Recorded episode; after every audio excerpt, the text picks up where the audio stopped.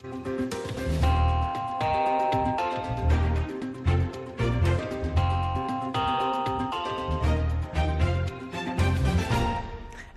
v Česku zpomaluje. V pondělí přibylo skoro o 2,5 tisíce méně nově nakažených než minulé pondělí. Už se to projevuje v nemocnicích?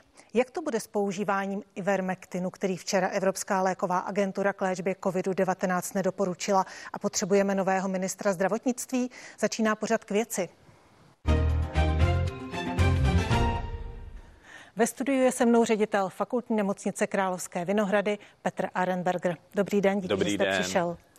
Jak to tedy u vás vypadá? Projevil už se nějakým způsobem to, že klesá počet nově nakažených? Tak my jsme předpokládali, že to bude mít určitý posun, eh, protože je to standardně tak, že vždycky ten vývoj v celé republice, co se týče počtu nakažených, tak nějak se reflektuje potom během těch, řekněme, 10 až 14 dnů, někdy i tří týdnů v nemocnicích.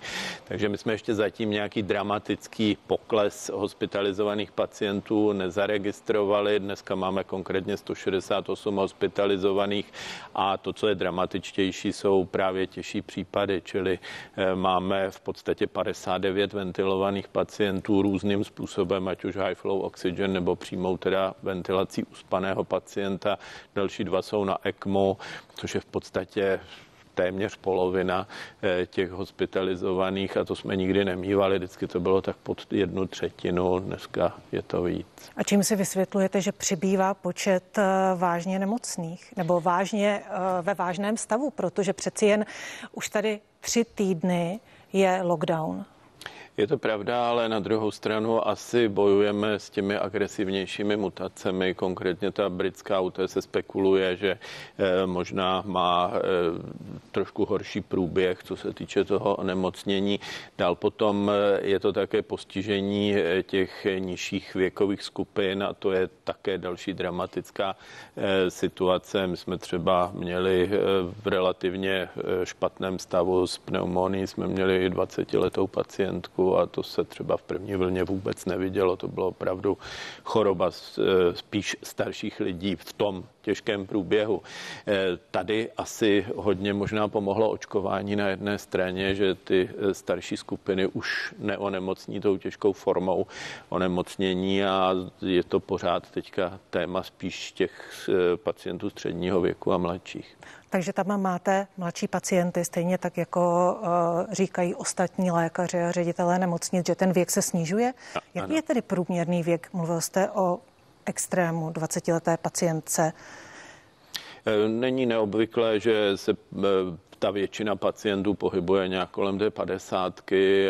Samozřejmě, že jsou tam i starší pacienti, ale já bych si troufl tvrdit, když nemám přesnou statistiku, že ten věk mezi 50 a 60 je ten průměrný.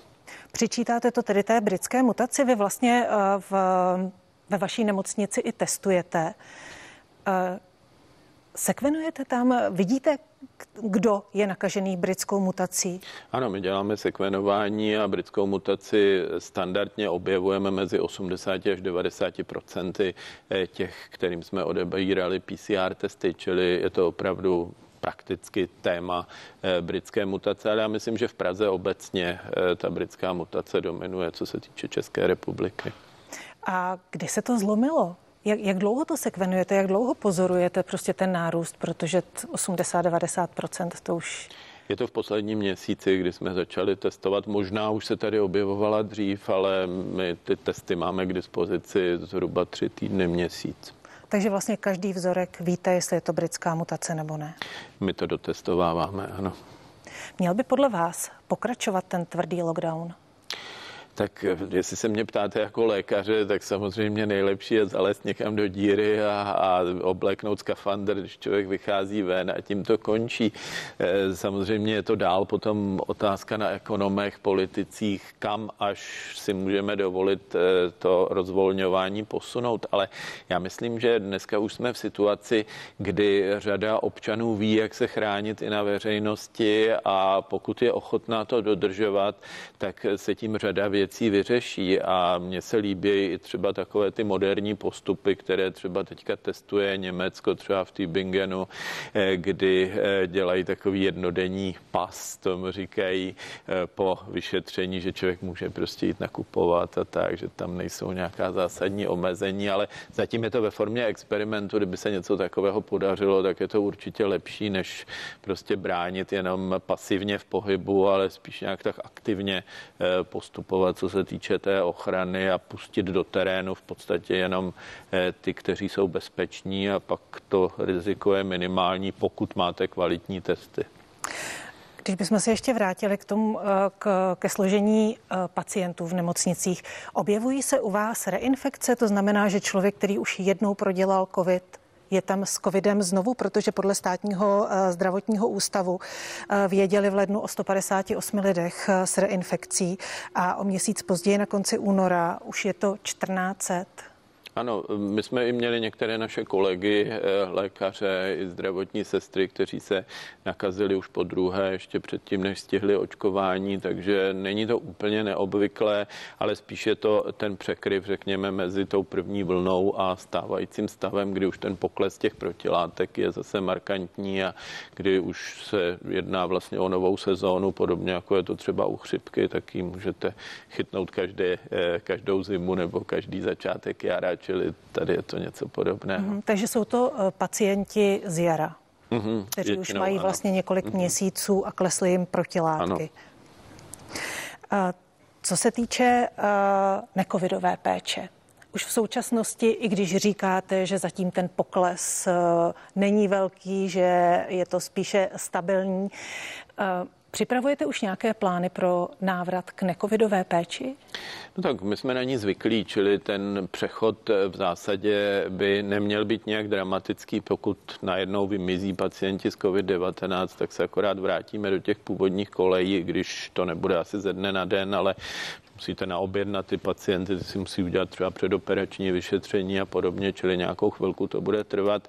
Eh, na druhou stranu stále ještě nejsme v této situaci. My dokonce máme koordinátora pro akutní péči, abychom mohli i třeba akutní pacienty dneska naplánovat tak, že když se uvolní někde kapacita, protože třeba když operujete nějakou závažnou eh, chorobu, nějaké závažný zásah, třeba nevím, karcinom pankreatu, čili nádor slinivky břišní, eh, tak tam naprosto jednoznačně ten pacient vyžaduje po třeba čtyřhodinové operaci eh, potom nějakou následnou péči, třeba na jednoce intenzivní péče a podobně. Čili vy nemůžete jenom se podívat, jestli máte volný operační sál a eh, dostupného anesteziologa, ale také co s tím pacientem bude dál. Čili tohle je potřeba už docela intenzivně plánovat s tím, že to jsou operace, které nechceme odkládat. Čili tady je to vlastně na té multioborové spolupráci v těch jednotlivých zařízeních, aby jsme prostě tu cestu toho pacienta měli naplánovanou dopředu, takže zatím jsme ještě v této fázi. Myslíte si, že už máte to nejhorší za sebou? Nemocnice? Já doufám, že jsme někde na tom vrcholu a že jako tento týden snad už by se to mohlo zlomit podle toho, jak ta čísla vypadají a ten optimismus vidím právě v tom, že klesají ta celostátní čísla nově nakažených. Kolikrát eh, během roku už jste si to mysleli? Tak už to vlastně dvakrát tak to proběhlo a skutečně to tak i bylo, takže eh, já netvrdím, že pokud nestihneme včas očkování, takže třeba nepřijde i čtvrtá vlna, ale musíme se společně snažit, eh, aby k tomu nedošlo určitě ne tak dramaticky, jak to bylo teď a asi už ty postupy nějak známe a já si myslím, že opravdu je eh, potřeba nejen zakazovat, ale také vysvětlovat, co se má a co se nemá. Člověk, když vidí, a já tomu rozumím, že prostě lidé už jsou frustrováni tím, že jsou stále něčím omezováni, ale já myslím, že dnes je taková doba, je to podobně jako když se střílelo v Sarajevo, no tak je otázka, jestli musíte jít kupovat oblečení, anebo jestli přeci jenom si koupit základní prostředky a radši nevycházet ven, když všude po barácích jsou ostřelovači. Čili dneska jsme v podobné situaci, když možná je to i složitější, protože ten nepřítel není vidět. Eh, v tom Sarajevu za války prostě vidět byl, věděli jsme o něm, tady je to něco podobného. Říká ředitel Vinohradské nemocnice Petr Arenberger, který je hostem pořadu k věci.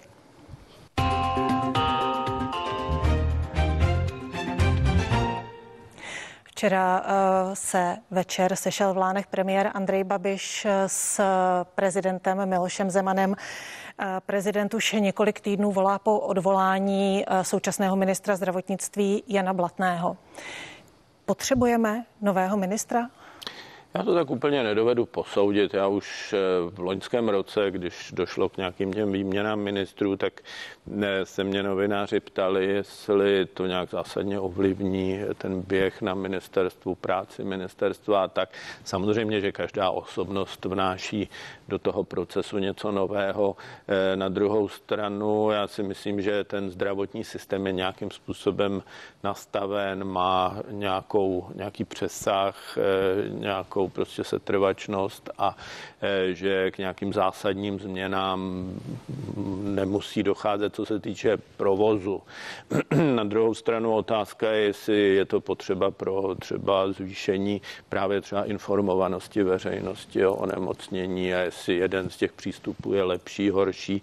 E, nejsem e, odborník na média, i když samozřejmě rád v nich vystupuji a rád hovořím o té chorobě, ale to je spíš potom otázka na odborníky.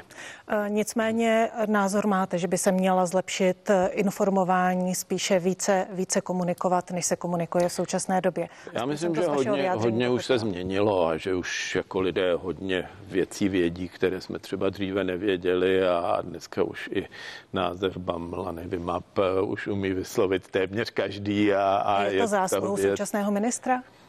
Těžko říct, já jsem se to učil týden, tenhle ten název a je to určitě složitější. My se snažíme i v nemocnicích eh, šířit eh, tuto osvětu. A, a šíří tedy ministerstvo dostatečně podle vás? Eh, tam je situace pochopitelně složitá, protože to ministerstvo nemá na starosti jenom komunikaci, že jo, tam musíte dělat koncepční Chápu, změny, ale v současné době dělat je ta komunikace uh, hodně důležitá vzhledem uh, k lidem právě i kvůli tomu, jak dlouho to trvá a jak záleží na tom, jak budou ochotní nebo jak jsou ochotní dodržovat ta opatření.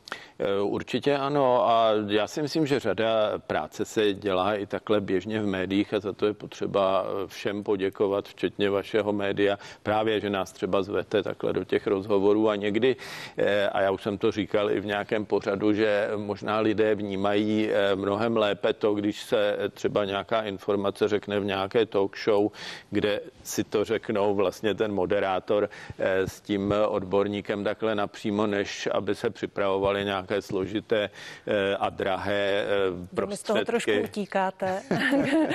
Komunikuje ministerstvo dostatečně podle vás?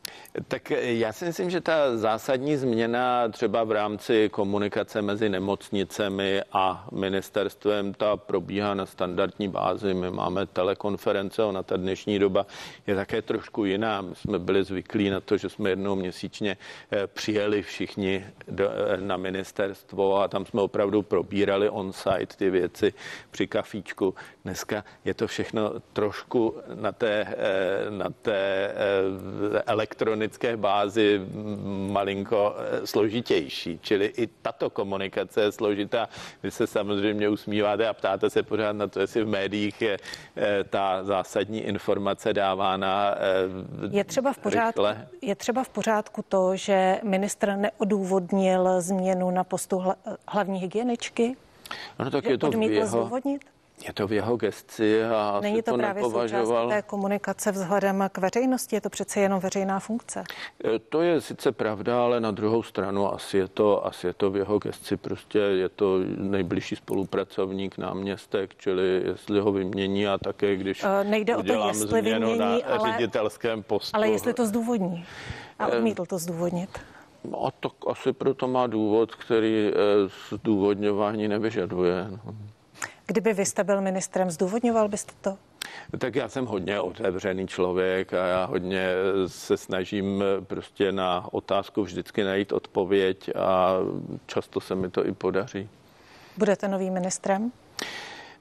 Já jsem zatím nabídku nějakou zásadní nedostal, takže jako zatím je předčasné o tom hovořit a to byla veliká legrace. Moje dcera mi před týdnem zařídila Twitterový účet a e, všichni začali spekulovat, že je to právě kvůli ministerstvu a že mi ho zařídil prchal, protože mě sleduje, ale a nebylo to e, tak. protože nebylo to tak. Pana prchala neznám, takže... Říkal jste, žádnou zásadní nabídku jsem nedostal. Znamená to, že nějakou nabídku jste dostal? Ne, tak eh, já spíš vycházím z toho, že pokud se hledá nový minister, tak se asi šahá po především eh, ředitelích přímo řízených eh, organizací, jak už to bylo vlastně opakovaně, takže eh, a my s panem premiérem spolupracujeme v rámci třeba onkologické prevence a tak, takže jako v kontaktu jste jsme. Při, ano, jste v kontaktu s panem premiérem a při tom kontaktu jste spolu o tom mluvili, jestli by to pro vás přicházelo v úvahu? Zatím to takto nepadlo, takže je to spíš jako jsem sám vždycky nadšen, když vím, jak to eh, probíhalo třeba včera, eh, včera v Lánech a že se nás to opět netýká. Je to podle vás tuto chvíli sebevražedná mise jít na post ministra zdravotnictví? Já myslím, že post ministra zdravotnictví je vždycky sebevražedná mise, protože když máte eh, za posledních 30 let 22 ministrů zdravotnictví, tak to svědčí o tom, že ta životnost eh, takového ministra není velká a že je to skutečně spíš kratší či delší brigáda, eh, kdy se snažíte pomoct. A má to i logiku, protože to je vlastně kontext celého toho zdravotnictví, který není nastaven eh, na to, aby eh, jako byl tak úspěšný jako třeba ministr kultury nebo eh, tím nechci srovnávat nebo ministr zahraničních věcí, čili je to prostě post, kde řadu věcí děláte velmi dobře, ale vždycky se najde někdo, kdo tam najde ty chyby, ale ty chyby se tam objevují často objektivně a nedá se s nimi nic dělat. Čili je to sebevražedná mise a půl roku před volbami to si myslím, že je opravdu sebevražedná mise, ale, ale i Mission Impossible lze dělat. Takže máte rád Mission Impossible? Eh, já vždy, výzvy vždycky, vždycky beru a jako nebráním se jim a, a neříkám, že jsem úplný sebevrah, to bych asi poprosil kolegy, aby mi na to dali nějaký prášky. Takže uvažoval byste, pokud by přišla nabídka o postu ministra zdravotnictví? Já bych to spíš viděl tak, že pokud by bylo potřeba, abych eh, tam nějakým způsobem pomohl, a teď nemyslím jenom jako ministr, ale jako nějaký poradce, i když možná u dermatologa se tam zase nějaká zásadní porada, i když i COVID má dermatologické eh, příznaky, eh, tak samozřejmě jsem připraven pomoct v jakékoliv formě, protože s tou pandemí se musíme nějak vypořádat a pokud by někdo rozhodl, že já jsem ten vhodný, tak asi bych eh, to zvažoval. Takže pokud by přišla nabídka na post ministra zdravotnictví, jaká je pravděpodobnost, že byste na tom postu byl vy? Já teď nejsem schopen říct statisticky, v kolika procentech bych eh, o tom uvažoval nebo neuvažoval. Eh, pojďme to posunout, až to bude aktuální, pokud vůbec. Ve studiu je se mnou ředitel fakultní nemocnice Královské Vinohrady Petr Arenberger.